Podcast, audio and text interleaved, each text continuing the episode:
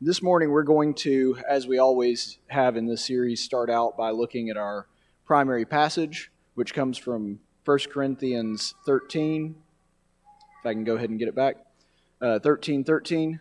But now faith, hope, and love remain, these three, but the greatest of these is love. And since this is the, the greatest of the three, the pressure's really on to make this the best lesson out of the three. So I'm going to do the best that I can on that one. And you may remember that I started out this series and I asked you to, as we're going through it, to keep three questions in your mind about these three virtues. One is why are faith, hope, and love the primary virtues that are discussed in 1 Corinthians 13:3? What is the significance of each virtue singularly and as a group? So, not only how do they operate by themselves, but also why are those three strung together the way that they are in that passage? And finally, how do we cultivate these virtues in ourselves and others? That's really the application of the lessons that we've been going over these past couple of weeks. And just like Jesus said to his disciples, he sort of phrased some of his questions in this way when he asked, So, who do you say that I am, and who do others say that I am? And so we did the same with all of these. And uh, apparently there's a typo on this one. Uh, it, it actually should be what do people say love is? This is the definition of love. So uh, I forgot to change that from last week, but I do have the actual definition from dictionary.com here. And of all of the different virtues, faith, hope, and love that we've gone over, we've gone over several different ones, but in each of the definitions, I could kind of see where they were coming from, even though I thought that it was an incomplete definition or maybe not a definition that the Bible would give. I have to say, as I went through the definition of love, there were several of them that I thought were not just, you know, maybe not as conclusive or not as precise as I would want from a spiritual sense. These actually seem to be actively way off, honestly. So, if we're talking about a noun, the way it defines it is a profound, tender, passionate affection for another person, a feeling of warm personal attachment or deep affection as for a parent, child, or friend. Uh, it also uses it as sexual passion or desire. When we're talking about a verb, it says, you know, to love, for example. Uh, it says to have affection, uh, love or affection for. It says to have a profoundly tender, passionate affection for another person, to have a strong liking for, to take great pleasure in, to need to acquire, to benefit greatly from, to embrace and kiss someone as a lover. Again, that one's a little bizarre. Uh, or, uh, you know, to uh, have sexual intercourse with, which again I find is, is way off. And so, of all the different virtues that we've looked over, I could kind of see that there was an aspect of what the Christian understanding of what hope would be or what faith would be. I have to say, when I'm looking through these definitions, I think that these are mostly incorrect. And so there's a little bit of a difference here, and I think that that goes to say that there is a profound misunderstanding of the world when it comes to what love actually is. So, with that being said, um, I was kind of looking at the idea of, of what do people in the world say love is. So I wanted to go ahead and open up the floor to you. What, what do you what do other people say that love is? What does the world say about love? Okay, so that's something we saw in the definitions that we just looked at, right? This idea that love is more of a feeling than uh, some objective thing that you can have. And so it's it's almost as though it's it's floating around in the ether and it's unexplainable. And so that tends to be something that I think people generally, the, image that is conjured up in their head when they talk about love. Anything else? So you're saying they're defining it that way because they're sort of conjuring or speaking into existence their desire of what they would rather love be than what it actually is. So I think that there's probably a, a, good amount of people, I wouldn't say it's all the people, but I would say that there's a good amount of people that are kind of what you're talking about, where they kind of want love to be this, therefore that's how they define it. It's it's sort of like uh, um, they're, they're they're couching it in those terms because that's what they would prefer love to actually be. And then there are those that are just misinformed. So there's probably a mix of both. There's some people that are actually misinformed and don't understand what love is, and there's some people that actually have a pretty good idea of it, but they'd rather it be something else. And so I think what you're what you're speaking to is correct. Yeah, I think that that's correct as well. A lot of this misinformation is coming from external examples or external instances that we see of people treating love exactly like some of the definitions that we just saw. So, a good example this week, and generally speaking, I don't keep up with entertainment news, but somehow this one wiggled its way into my news feed. Uh, there was some country singer this week that I saw that had announced that she's getting divorced from uh, her husband. And the explanation that she gave in one of the interviews is that the reason that she was getting divorced was because, and this is her words, not mine, the glitter had gone away. She's only been married five years. But the point is, she had essentially decided, and I think she's only like 26, 27, something like that. She had essentially just decided that because she's not getting that feeling that we normally see in the media, you know, uh, I, by the way, I'm not trying to drag people down with this. This is just an observation. If you, uh, especially this time of year, if you watch the Hallmark Channel, uh, somehow these people are able to fall madly in love in you know an hour and a half. Um, but the the point of all that is, and there's nothing wrong with that. It's entertaining. I get that people like them. It's not really my cup of tea. But the point is, there's nothing wrong with liking those things. However, if you inundate yourself with that sort of rose colored glasses version of what love is, and then you actually engage in a relationship with somebody, and it doesn't have to be a romantic relationship, but that's a good example of it, and then it doesn't turn out the way that it turns out in the movie to where you're just deliriously happy or euphoric for the rest of your life, you suddenly think that there's something wrong because that's what you've been fed your whole life to think what love is. And so, because of that, I think that that's where a lot of that misinformation that you're talking about comes from. So th- these are a couple of the ones that I came up with, and, and they're really just kind of summaries of what have already been said so far. Um, we will use it to mean a strong desire for literally anything. There are a lot of things that I desire. I desire to get to Bible class on time and not oversleep. Uh, it doesn't always happen. But the point is that there is a strong desire of things. They could say you love that thing, but that's not really what love means in the biblical sense. Uh, when you're very hungry, you may strongly desire food, for example, but that doesn't mean you love the food in the biblical sense.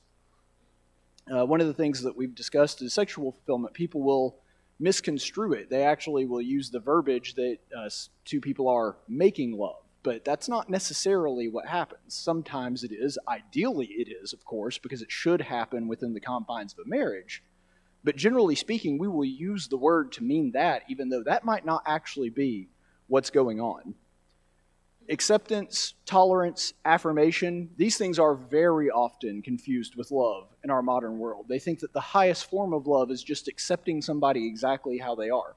And by the way, this is not something that the church is immune to.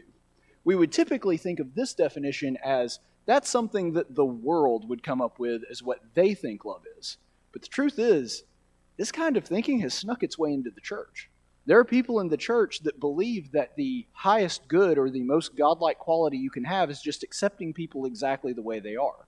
Now, there is an aspect of truth to that, but the truth is, there's no verse anywhere in the scripture that calls us to tolerate people.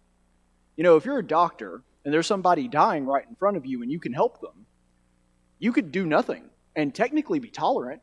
You're not hurting them, you're not doing anything to discriminate against them, but you're not helping them the loving thing to do would be to help them.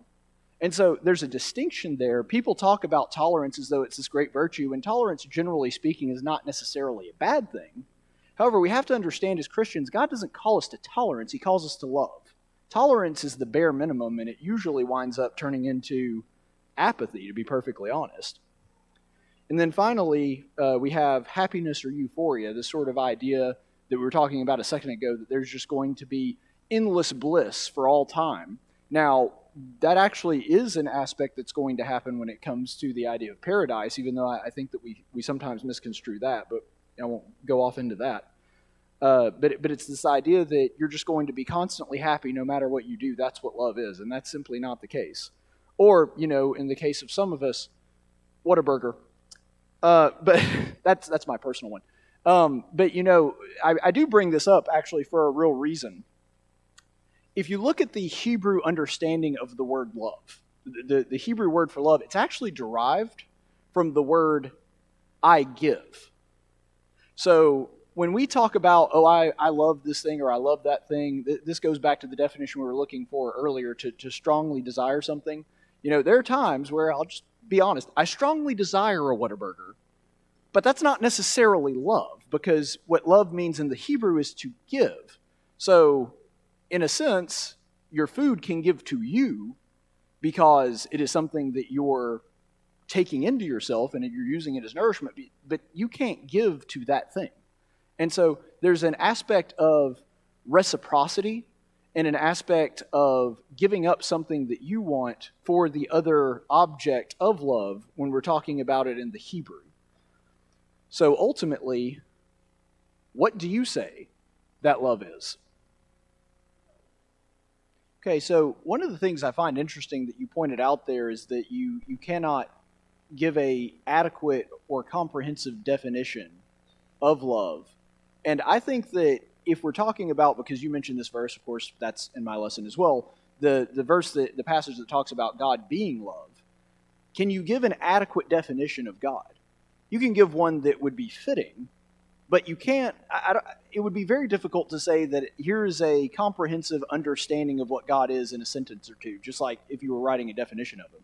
And I think that there's an aspect where God is love in that sense as well, that it's difficult to give an exact or precise definition of love the Bible talks about love so much that there's no way that I could go through all of it in, in this. We're going to go through a few passages, of course, but it would be impossible for me to give a comprehensive definition of what you're talking about there. And so, because you have a sense of it, I do think that we can recognize it, but we can't always give a complete definition there. John?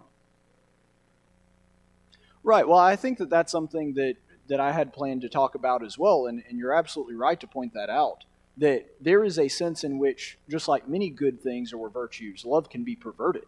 It can be twisted in such a way that it's actually harmful and does evil. But the perfect love that we're given by God, that God instilled in us, is something that is always good.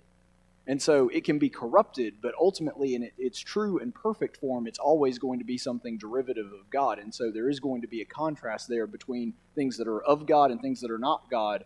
And one of those contrasts is is there love involved in this? And if there is, then it's something that is at least in some part of God. Even people that are horribly wrecked and, and don't know God and are outside of the godly family, they have the ability to show or demonstrate love in some sense because they are created with that aspect of being godlike. They are God's creation still. And so, even if it's an imperfect expression of it, they do have the ability to love and get things right at least from time to time. And so that is a godlike quality as well. So I thought that there was going to be an interesting thing that we do here because each week we have started our lesson with, with 1 Corinthians 13, uh, 13. And that is appropriate. I think that that was a, it, is where these three things are strung together in the scripture and the reason that we've been using it. But it's interesting that really that entire chapter is about love. In fact, it's called the love chapter. So let's go ahead and make some observations about the whole chapter in context as it relates to that verse. So let's go ahead and look at 1 Corinthians 13 1 through 3. If I speak with the tongues of men and of angels, but do not have love, I have become a noisy gong or a clanging cymbal. If I have the gift of prophecy and know all mysteries and all knowledge, and if I have all faith, so as to remove mountains, but do not have love, I am nothing. And if I give all my possessions to feed the poor, and if I surrender my body to be burned, but do not have love, it profits me nothing. What is the point of bringing up spiritual gifts, Bible knowledge, benevolence, all the things that he mentions? Why is he contrasting those things to love? Aren't these things, in a sense, an act of love? I mean, they are of God. Yeah, I think that that's exactly right. That if you want to understand why these things are being brought up, you have to look at the chapter in its proper context, which is if you look at 1 Corinthians 12 and 1 Corinthians 14, this passage is sandwiched between two discussions about the proper use of things like spiritual gifts and the proper use of worship. And so, if you understand that aspect of it, that he is engaging in a discussion about love, but he's specifically talking about love and how to be loving in those contexts. And so the Corinthian church is really abusing the gifts and the blessings that God has given to them in the same way that we can abuse or incorrectly apply the gift of love that God has given us because all love is, is coming from God at some point. But even that can be corrupted in the same way that the miraculous gifts that the Corinthians had were being used improperly and in a way that was not loving. And so it's interesting here that what he's talking about is specifically that he sees these things being misused and he wants them to used correctly. And the quickest way to help them understand why the way that they are applying these spiritual gifts is not correct is because it is not backed by love. And so that's why he's drawing this contrast here between the way that they've been behaving and the way that they've been using their spiritual gifts and the way that it's actually to be used. They've essentially been using it as a bragging point to show off.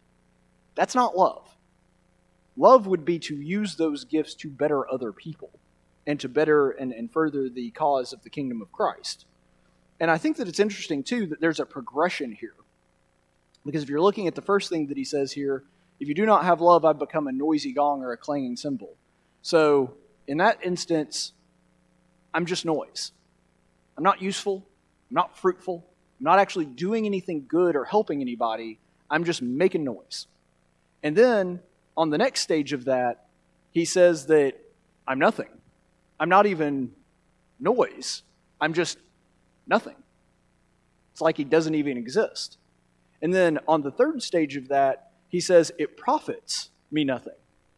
And so these are the things that I think, regardless of what it is, whether it's a spiritual gift or a talent or just our lives in general, if we do not have love in them, this is the progression that we're going to go down that will become noise that is not benefiting anybody. We're not benefiting anybody else. And then we're just, it's like we're not there.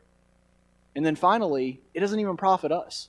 Even when we're doing things that people would perceive as good or perceive as love, if it's not truly backed by love, it doesn't profit us at all, even if it's things that seem to be good to other people.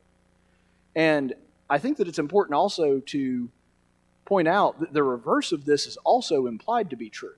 So if you do have love involved in these things, then the reverse must be correct as well, which would mean what?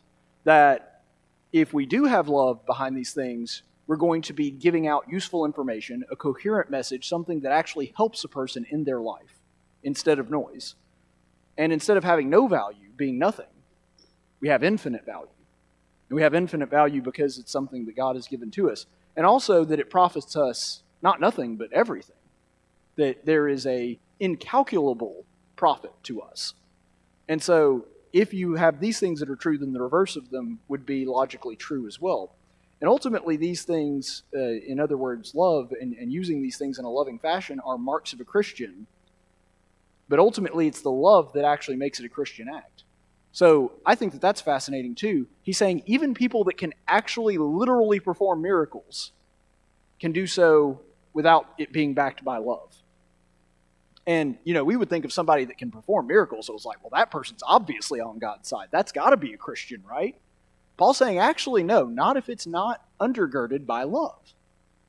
If so, even if you're doing something miraculous and using power from God, it still profits you nothing. And so that's how fundamental love is to the Christian faith. Let's go ahead and look at the next few verses, 4 through 7.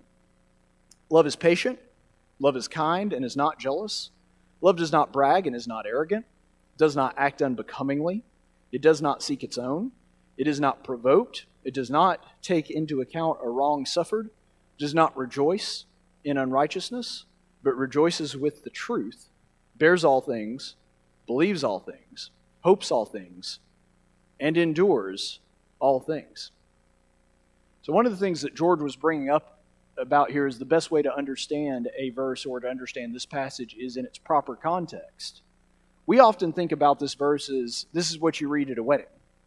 Absolutely nothing wrong with that. I've performed a lot of weddings, and I usually quote this scripture, at least partially, usually the, the entire passage here, verses 4 through 7. Nothing wrong with talking about that in application to marriage vows. However, it's important for us to understand that's not actually the original context. It applies there, but the original context was actually in relation to your fellow Christians that are worshiping in the church with you. That's actually what Paul is talking about when he discusses this. And so, as important as it is to apply all of these aspects of love to your spouse or a romantic partner, this is something that's supposed to apply to every Christian. So it's everybody in the church and really all of humanity that these things are supposed to apply to. This is the kind of love that God calls us to, a kind that has all of these aspects that we see. And this is how you know if it is really love or it's something that just appears as love from the outside. So, in the same way, you may recall in the last couple of lessons we've gone over, there is such a thing as a dead faith, and there's also such a thing as a, a false hope. That's something that we discussed as well. So, there is such a thing as things that appear as though they're love but really aren't, in the same way that when we looked at faith and hope, there are false versions of that as well. There's a false version of love. And the way that you know whether or not something is truly love is you look at this passage. Because if all of these things line up, then you are truly loving someone. And if you look at verse 5, I think that that's a really interesting one. This is, of all the characteristics of love that this passage points out, so that's the one that stuck out to me. And the reason it does not act unbecomingly. Well, what is unbecomingly? It could be a lot of different things, but he's essentially saying if you're acting in any way that is contrary to the godly nature of love. And the reason that stuck out to me is it reminds me of something my dad taught me. So, my dad was a high school teacher for 27 years. And whenever we would go on a trip or we had to do something that was outside of the classroom where he couldn't give 100% supervision to every student the entire time they were there, like if he were to send us out for, for lunch at a field trip or something like that, he always used this phrase. He said, Don't do anything stupid. And the reason that he said that is he, he said, kids will invent new ways to do dumb things. And because of that, it is impossible for me to come up with every instance and every scenario where I might have to tell them, don't do this. And so if I say to them, don't do anything stupid, that covers everything. And I think that's essentially what Paul is doing here. He's adding that phrase in because it's sort of a, an umbrella description. He's saying, don't do anything that would be unbecoming of a Christian. Don't do anything that is contrary to the godly nature. And that is how you truly understand and, and show other people love. And I think it's interesting that at the end of this, he says it bears all things, believes all things, hopes all things, endures all things. Belief, faith, and hope. So he's kind of foreshadowing verse 13 here. That he's saying that for something to actually be love, faith and hope actually have to play into that. That they're an aspect of this as well. And so ultimately, he's, he's setting up his own punchline, as it were, here, that he's going to be describing at the end of this chapter, that he's setting that up in the minds of his listeners that for something to truly be loved, you have to have belief and you have to have hope in God. Oop, went too far. Uh, let's look at verses 8 through 10. Love never fails, but if there are gifts of prophecy, they will be done away with. If there are tongues, they will cease. If there is knowledge, it will be done away. For we know in part, and we prophesy in part, but when the perfect comes, the partial will be done away. Ultimately, the things that he's talking about here, whether it's prophecy, whether it's tongues, all of the different things that he's talked about, even knowledge, ultimately are half measures. And if they are not backed up by love, they actually do more harm than good. Because I don't know about you, but if I had somebody with me that actually had the gift of prophecy, could, could tell the future, and that was a godly trait, or had the gift of speaking in tongues, I'm inclined to believe that person. But if it's not undergirded by love, what they're saying is very likely not true. And so these godly gifts that have been given to the Corinthians, if they're using them to convince people of things, but it's not actually undergirded by love, if that's not the foundation of what they're doing, then those gifts are actually more apt to mislead somebody than to lead them to the love of God. And so ultimately, he's saying the partial, those things that are half measures that are just intended to get there, those are going to be done away with. And ultimately, what he's talking about is how people will know that you are a follower of God.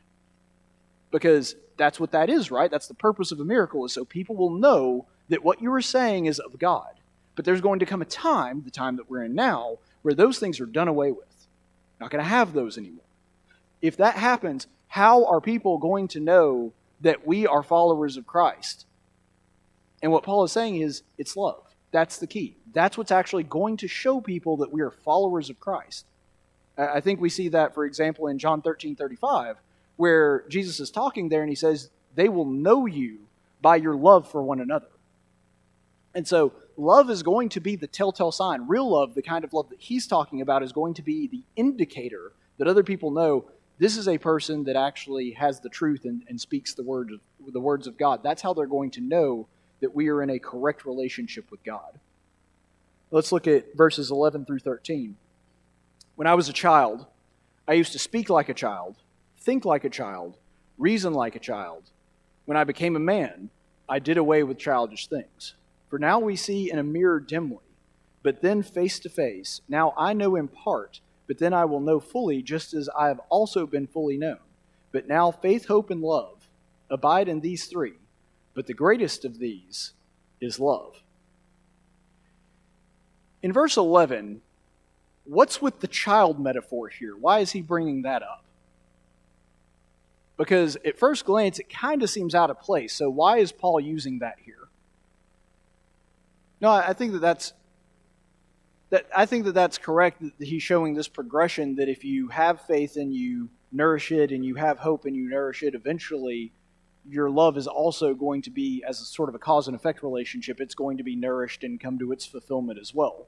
So just like a, a child gradually grows when you when you nourish their body, the same thing is going to happen to your spiritual life. If you continue to nourish it with faith and hope, love is going to, to be the outcome of that as well. So I think that's absolutely uh, correct as well. Daniel. Yeah, no, I, I think that that's actually an excellent point. That it's I do think that that's part of the reason that Paul is bringing this up is because there should be a progression in understanding as well. Like you were saying that with little kids, sometimes you can hear what your parents are saying, but you don't fully understand or grasp the importance of it or why they're saying that or that sort of thing. To a Christian, when we start out, there are going to be aspects of God's love that we may not fully understand. And because of that, we're just going to kind of have to trust and, and work that out ourselves uh, with the help of the scripture and with the help of older and more mature Christians as well, of course. Uh, but we're going to have to work that out and, and grow and mature in that. And then we're going to get to a point eventually, and I don't think we ever stop progressing in this area, but we're going to get it to a point eventually where, like you were giving the illustration there, the words are actually going to start meaning things to us, and we understand why they're there and why that aspect of our parents' love exists. And so the same thing I think is going to happen to us as well with God is that it's going to take time, it's not going to happen overnight. But if we continue to progress in our faith and progress in our hope, we're going to start to understand the love of God and get a better and clearer picture of what it actually is and what it means. And ultimately, I do think that these things do build on one another. So let's go ahead and look at John 15, 12 through 14. This is Jesus talking to his disciples here. And he says, This is my commandment, that you love one another just as I have loved you. Greater love has no one than this, that a person will lay down his life for his friends. You are my friends if you do what I command you. I mean, we, he kind of teases it there, but then he explains exactly what he's talking about that no man has a greater love than this, than to lay down his life for his friends. And so he says it just a couple of verses later. If you want to love as Christ, you have to do so sacrificially. But I also think what it means is you have to love as Christ loved. Now, that's just a different way of phrasing essentially the same thing. But it's not just enough to do the acts that Christ did, it's also you have to actually love a person in the same manner in which Christ loved people, which means we have to treat people the way Christ treated people when he was on earth. That's part of the advantage of having him come to earth and live as a human being is we get to see that example. And so I think that that's absolutely correct that in the same way that Christ loved us, that means in the same measure, to the same degree, in the same way, the same aspects are going to be there. If we're going to have Christian love, to love as Christ loved us, then we have to follow that example that he's given to us. And I think if we look at verse 13 especially, where he talks about him laying his life down for his friends, love means taking what God has given you and giving it away. There is nothing more fundamental to your being than life. It's the first gift God gave every single one of us in this room. Before He gave us anything else, He gave us life. That is the thing that makes us children of God, at least in the sense that He created us. Now, of course, we become fully adopted children that Paul talks about later when we come into contact with Christ's blood. However, in the initial stage of that, the very first thing God ever gave to us is life. And because of that, the, the ultimate expression of love is to give up your life for someone else. Now, does that mean sacrificing yourself in the way that Jesus gave his life for another? Yeah, I think that that's absolutely a correct application of that. However, it's also true that in the same way that God, uh, that Jesus gave up his life in the sense that he was willing to die for us, he also gave his life for people on a daily basis. It wasn't just a one time act on the cross when he is there and he's tired and he's hungry and he hasn't had any rest all day and he's ready to just go off by himself and pray and be with God, and then people that are hungry and people that are in need of healing show up, what does Jesus do? He's like, no, no, I need some personal time. And he just takes, that's not what he does. He gives his life for people. And so his life, as he understood it, is that's something that was given to me by God, and so I must use it to accomplish God's purposes. Ultimately, when we become Christians, we forfeit our lives. And that life now belongs to God. And that means we have to use it in a way that God would use it if He were here. That's what it means to be a representative of Christ here on earth. And ultimately, I think that there's an important lesson to be drawn from this as well in verse 14. He says, You are my friends if you do what I command you. So, what that indicates is Jesus' love is universal. He loves everybody. His friendship is not. So, as important as it is to embody Christian love and the love of Christ, it's important to understand that just because his love is unconditional does not mean that he accepts every aspect of somebody that, you know, when someone is engaged in sin, that he's just like, yeah, that's fine. Jesus did not come in the world to say that, yeah, everything you guys are doing, that's fine. Just, just keep doing what you're doing. That's not the love of Christ. The love of Christ calls people to transformation, it calls people to obey Him and to follow Him. And if we want to love as Christ loved, we have to be willing to do the same thing. Let's look at the next few verses John 15, 15 through 17. No longer do I call you slaves, for the slave does not know what his master is doing. But I have called you friends because all things that you have heard from my Father I have made known to you. You did not choose me, but I chose you and appointed you that you would go and bear fruit, and that your fruit would remain, so that whatever you ask of the Father in my name, he may give you.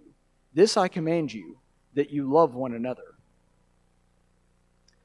So it's interesting that he says, No longer do I call you slaves. And I think that that's actually a reference to the Old Testament. Because in the Old Testament, God had prophets. He had people that were his servants, his mouthpieces. He said to them, Go do this. And they didn't always exactly understand what they were doing.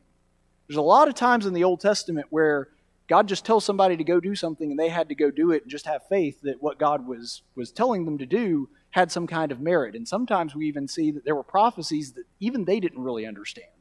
We see that in Daniel, that Daniel's having a hard time wrapping his head around what God is telling him to tell other people. But now, because he loves us and because he has embodied love in the person of Christ, no longer are we slaves, but we're friends. We have a relationship to where we understand what God is trying to do, and that is an aspect of his love as well. And uh, 1 Corinthians 13 12, you remember that it says that Paul essentially has to know himself to truly love. Well, that's what we're getting right here, is that because God knows us, because he chose us, because he understood who we are, and he understood, frankly, how broken we were, and chose to love us anyway. That's the ultimate expression of love there. Well, my, my time is up, and I had several other passages, uh, but I want to just go ahead and skip ahead to uh, my final slide here, if I can get there at some point. Oh, there we go. We'll, we'll go ahead and end with this passage. So you may recall that right before his death, Jesus is speaking to his disciples in Matthew 25, 37 through 40. Then the righteous will answer him, saying, Lord, when did we see you hungry and feed you, or thirsty and give you something to drink? And when did we see you a stranger and invite you in, or naked and clothe you? When did we see you sick or in prison and come to you? The king will answer and say to them, Truly I say to you, to the extent that you did it to one of these brothers of mine, even the least of them, you did so to me. See, we see a parallel here that we saw in 1 Corinthians 13, where it talks about miracles not being as important as love. The same thing happened in the verses previous to this one. And so, what Jesus is saying here is if you want to love God, if you want to demonstrate the love of God to other people, here's how you do it you love my children, you love the people that I love. In the same way that we would love somebody because someone we love loves them, we extend that to other people. Thank you so much for your attention. I appreciate it.